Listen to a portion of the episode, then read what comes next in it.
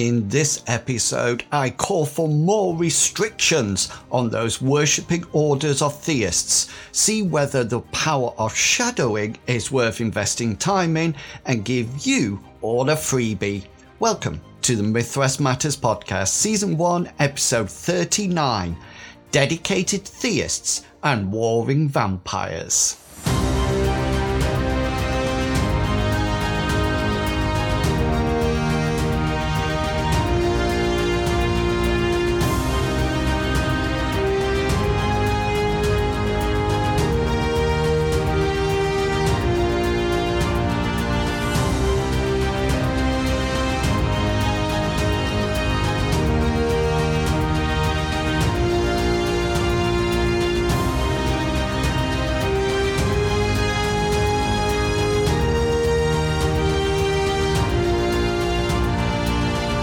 Hello and welcome to Mythras Matters, a podcast dedicated to the Mythras rule set and all its supplements.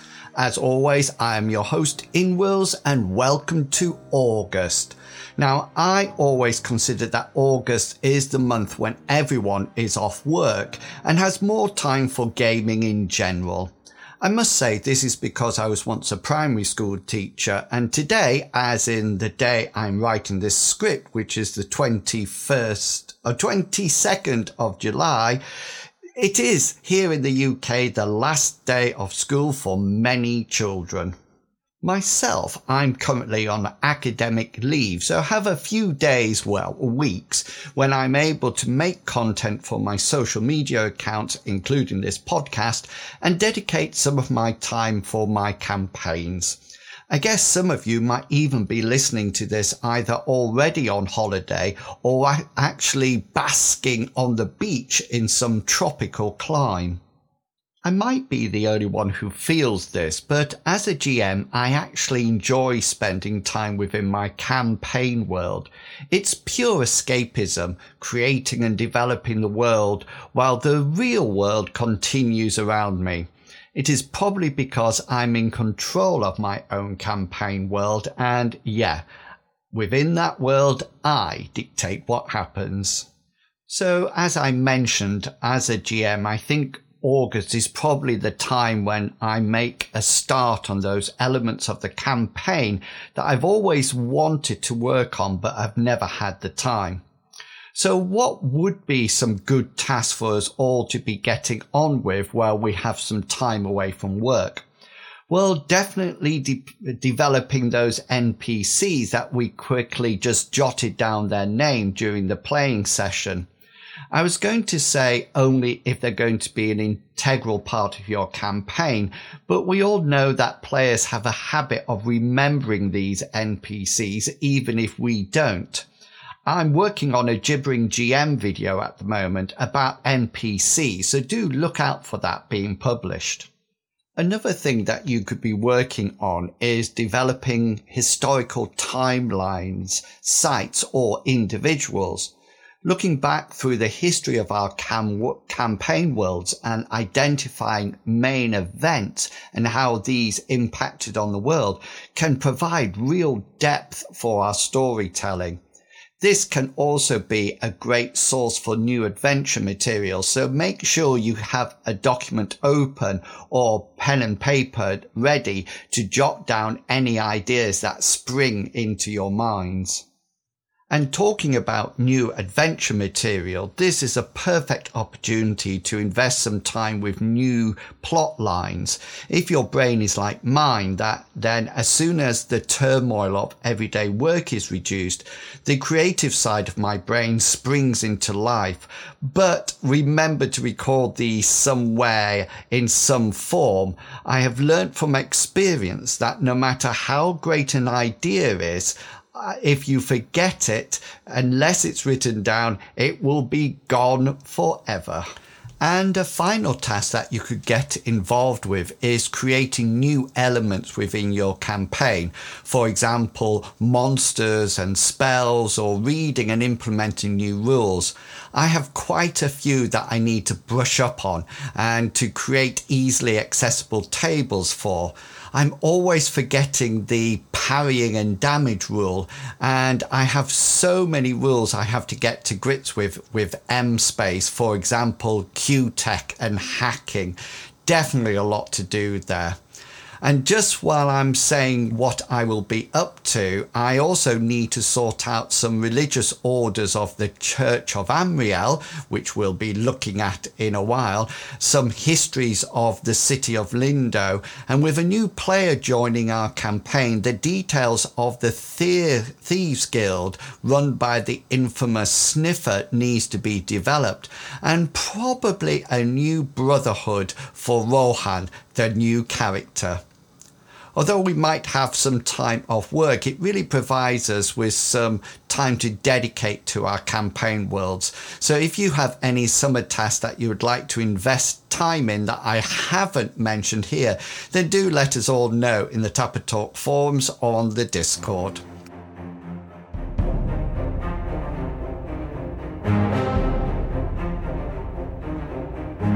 So later on, I want to talk about vampires and to give you a freebie. But first up, I'm going to have a complaint about theists and suggest that we place further restrictions on them.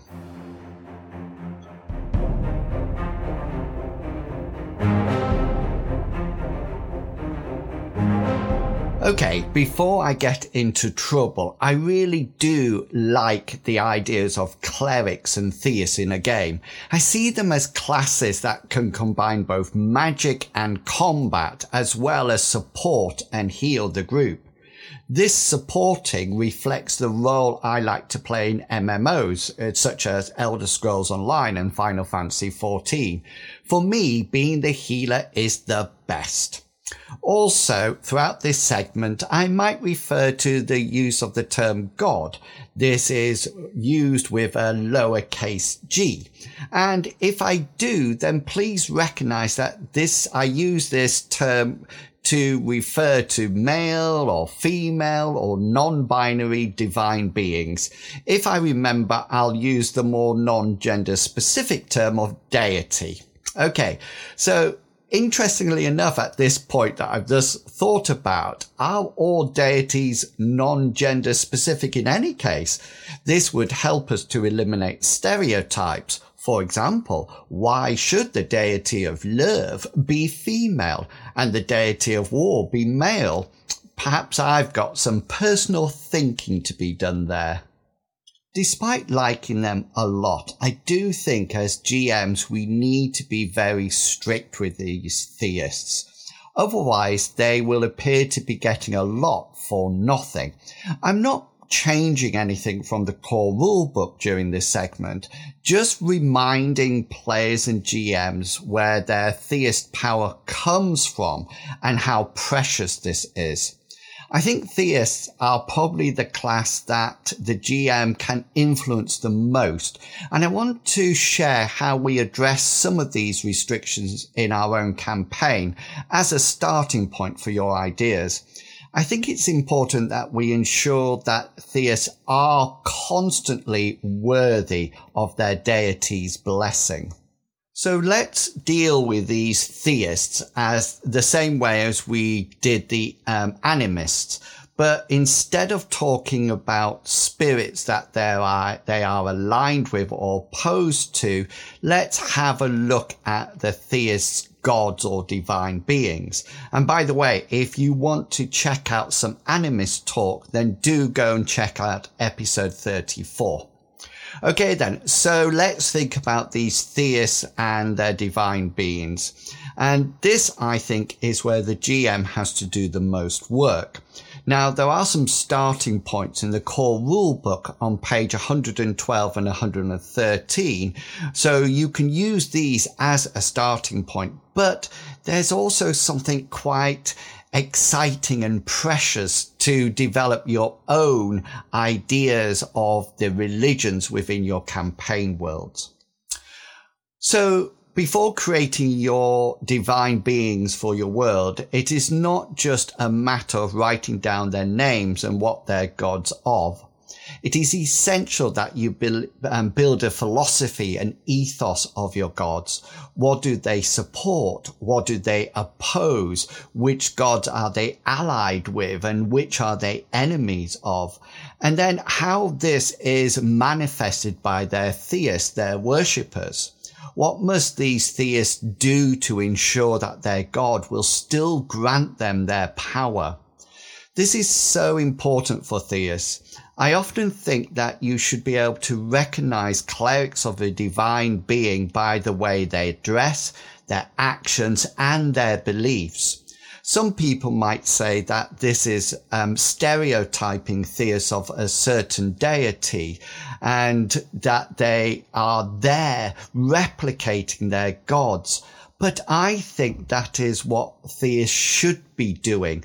They should be replicating their gods' desires and wants, and they should be instantly recognizable as whose um, faith and orders they are following. If they are anything else and start to veer from the alignment or the path of their divine being, then there is the risk that the God might desert them and then all their miracles will be gone. This also makes for an interesting storyline as well, with either the party needing to track down and convince a rogue cleric of their god's requirements or even a player character moving from one divine being to another as their character's beliefs and philosophies change either with themselves or they start to oppose those philosophies of their current divine being. We are currently working on some roles within the Theist of Amriel after Bartleby did so well with his defending parrying, we have created the role of defenders. These theists protect the rest of the order in time of trouble or attack. Their role is almost that of ultimate sacrifice. Armed with their staffs, their job is to buy time and to delay the attackers. They do this by parrying attacks for as long as they can. This protection role is also required to be followed within the campaign adventurers. Protect the innocent at all costs. Staffs for parrying, aegis and shields are the main spells and weapons of this role. And, of course, the white robes of Amriel, the goddess of the moon.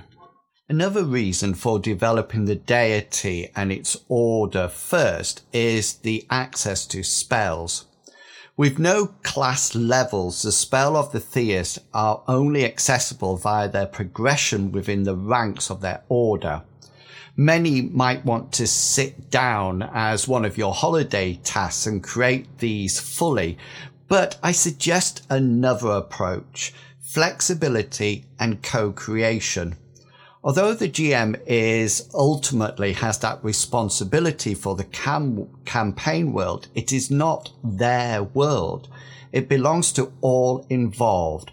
Using this approach, I talk regularly with the players to see what they think and what they want.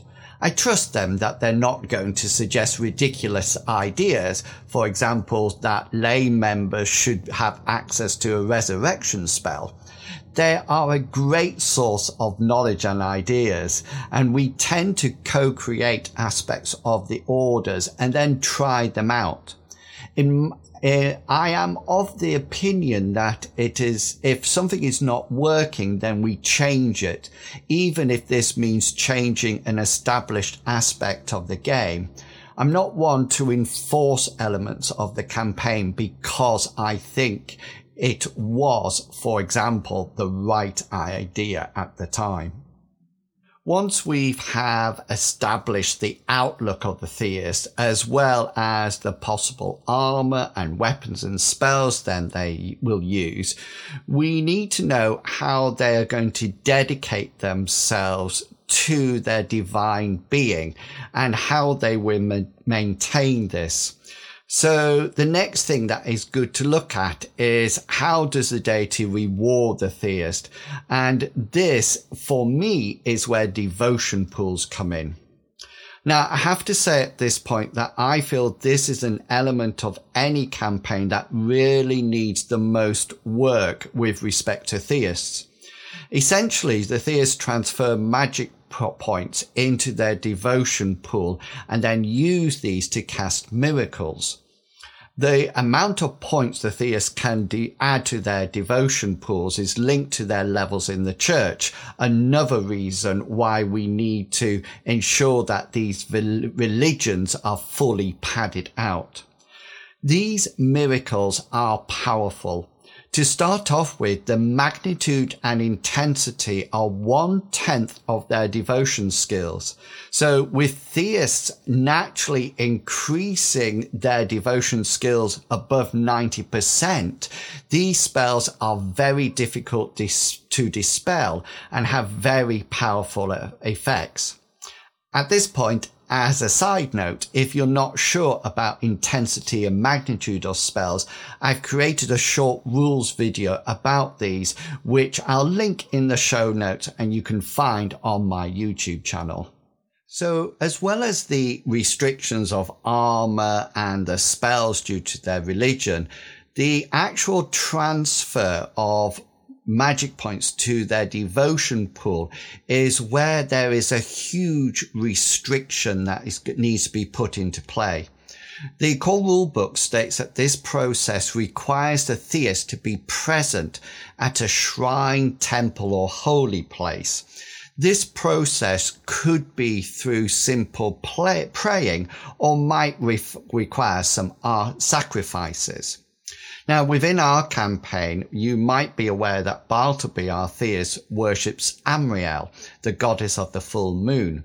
Now, to maintain his connection with the goddess, I said that the transmission of points, the magic points from his magic points in his to, to his devotion pool has to take place during a full moon.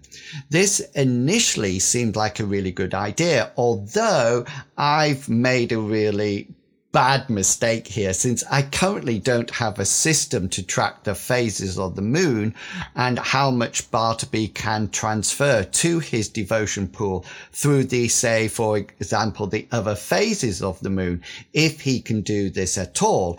And I really haven't put any thought into where this can happen. Where can he do this in the middle of the wilderness or not? I know that Bartleby player um, Mr. Pickles often volunteers for the the midnight guard spot, so he's probably more um, on this, on the ball with this than I am. So there really needs to be this place, this requirement for the transference into their magic, uh, into their devotion pool, and this should be implementing a very important restriction on the theist.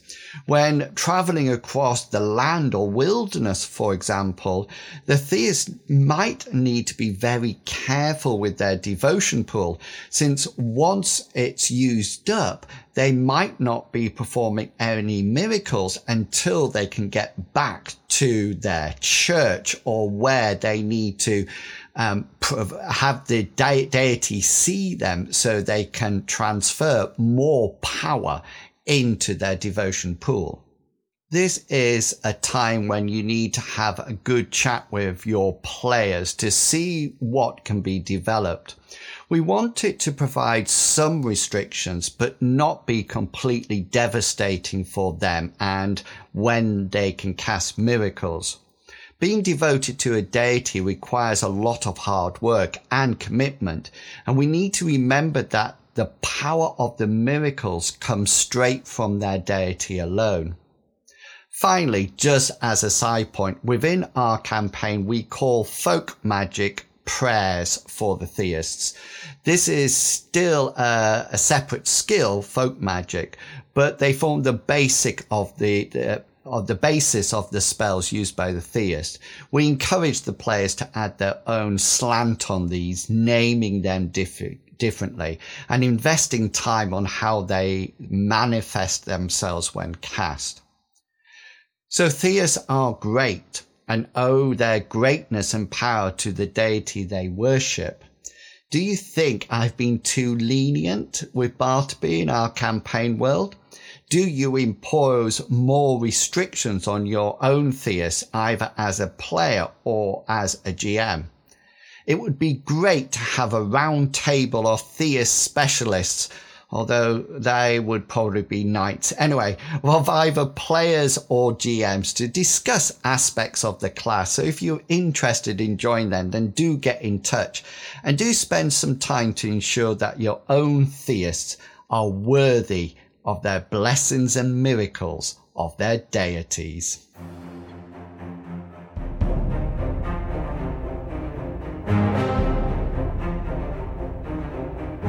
Remember, if you would like to contribute to the podcast, then why not just drop me an email or message and let me know what you would like to cover or chat about.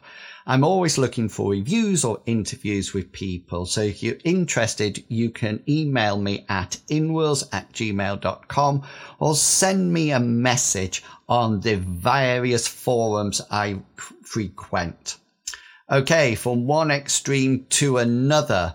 It's time to look at the vampires.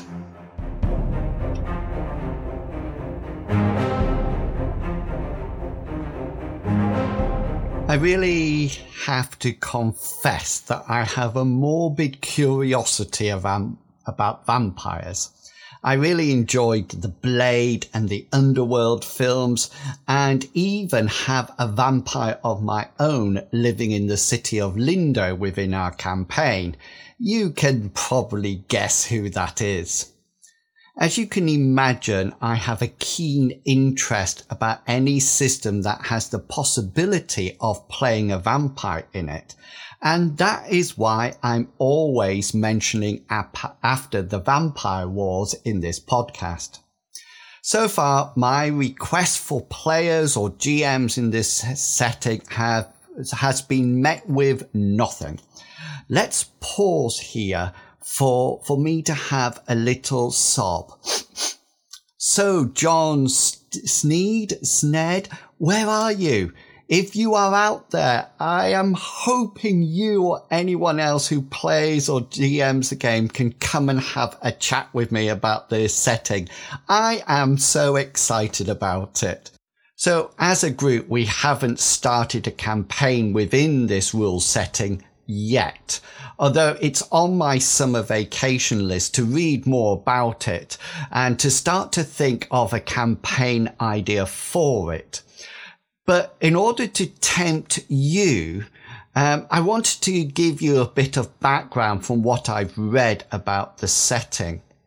So after the Vampire Wars is an urban fantasy setting set in the current modern day world. Well, actually probably a few years ago, say in 2017. The creatures of myth and legends have been living alongside us for some time, although we have not seen or remembered seeing them due to the effects of something that is called shadowing. There is a whole chapter dedicated to this in the rulebook, so I'm not going to even try to attempt to summarize it here.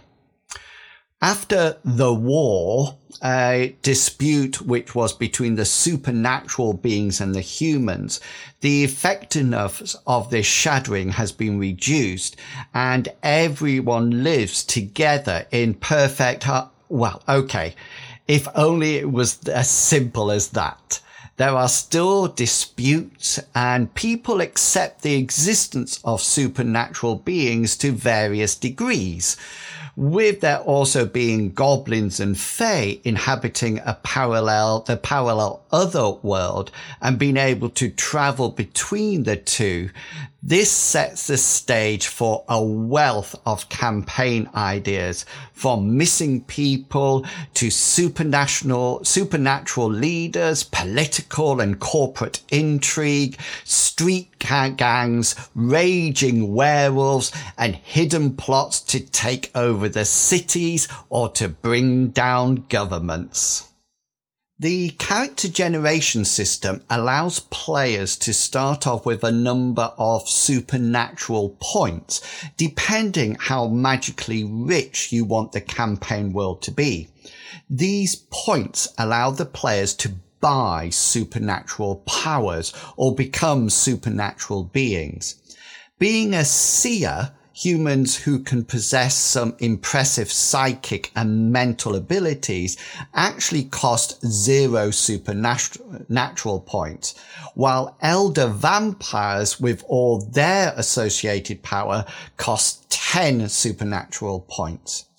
This system allows the GM to establish the level of supernatural activity within their campaign, as well as limiting what the players can become at the start.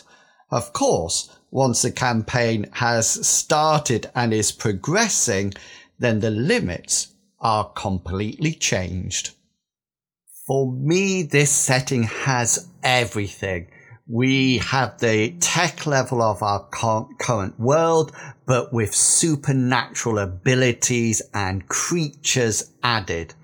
I can see me playing a character that yearns to be a vampire who will possibly do anything in order to achieve this aim. I'm probably a godsend to any game master running this this rule setting. I've always enjoyed the combination of magic and tech.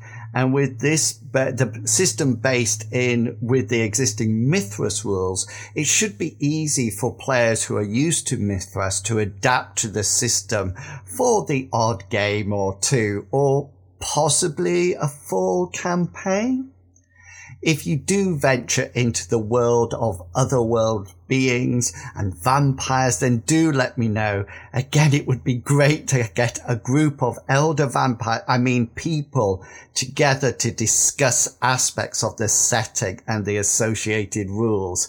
You can probably see hopefully where we can take this podcast in the future. Until then, I will dream about becoming a vampire in After the Vampire Wars. Uh, wait, that might be actually up for misinterpretation. So, so let's move on. If you're out there and you play After the Vampire Wars, then please do get in touch.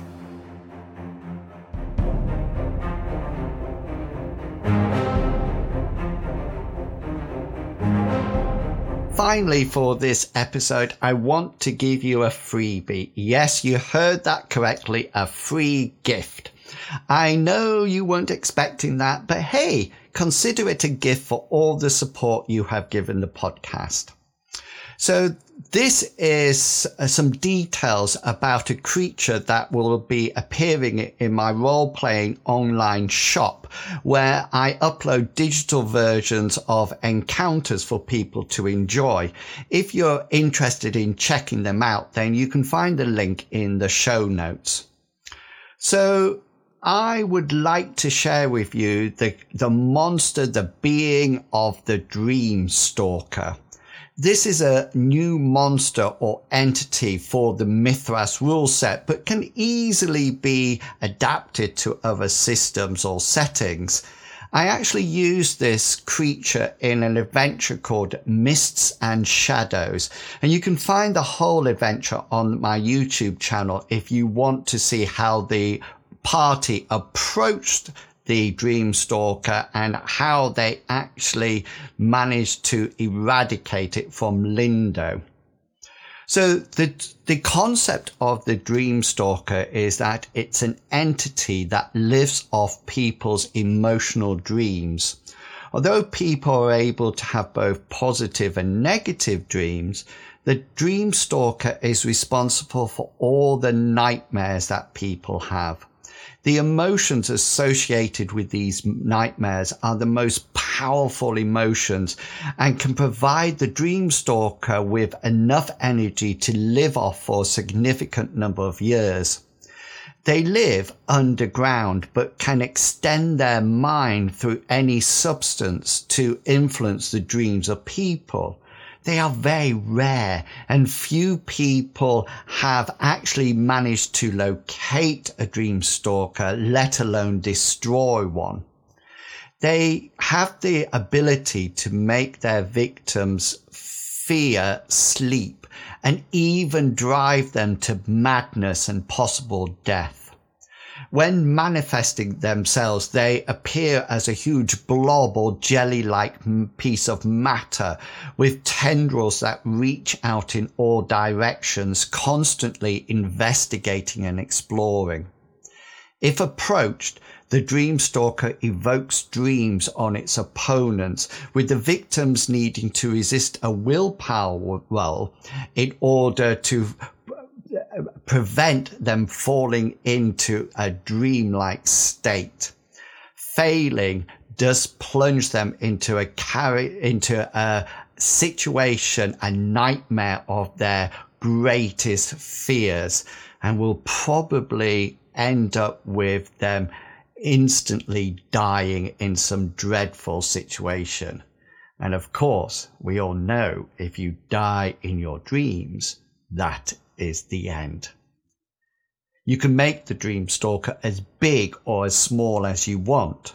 When I used it, I apologize for using it in a it's only a dream scenario when the players did not realize they were dreaming and they met up with Christoph and were defeated by him one by one. As they fell, not knowing that they were in a dream, I was able to message the players via Discord outside of the game with the phrase, with a scream you wake up your body and bed drenched with sweat and your heart beating and adrenaline coursing through your body. Of course, they said nothing as I killed the rest of the characters one by one. With Bartleby, I did the thing that he feared the most. His goddess deserted him and he was left powerless. Which brings us a complete circle back to where we started about talking about theists. Do enjoy using this Dream Stalker if you wish. I know that the players and myself both enjoyed the experience with them becoming aware how blasé they were becoming with their prowess in combat. So yeah, use it as a freebie from me and do check out my RPG online store for the other digital versions of Encounters.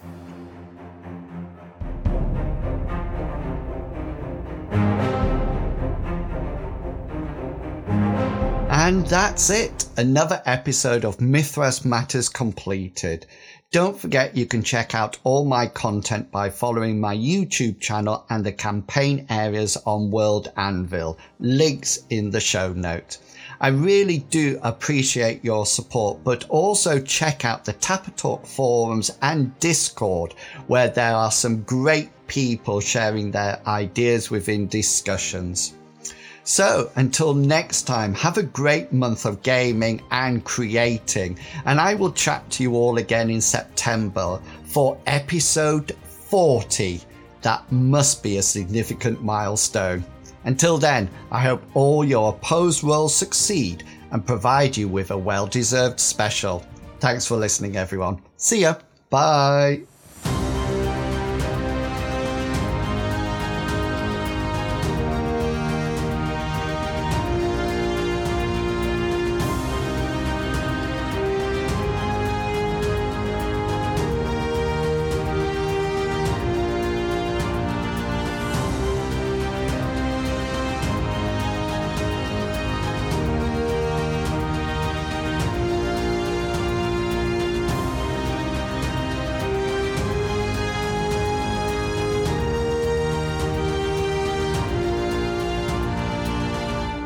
Content of this podcast is covered by the Creative Commons Attribution 3.0 license, so please give appropriate credit if you are sharing or copying any part of this podcast.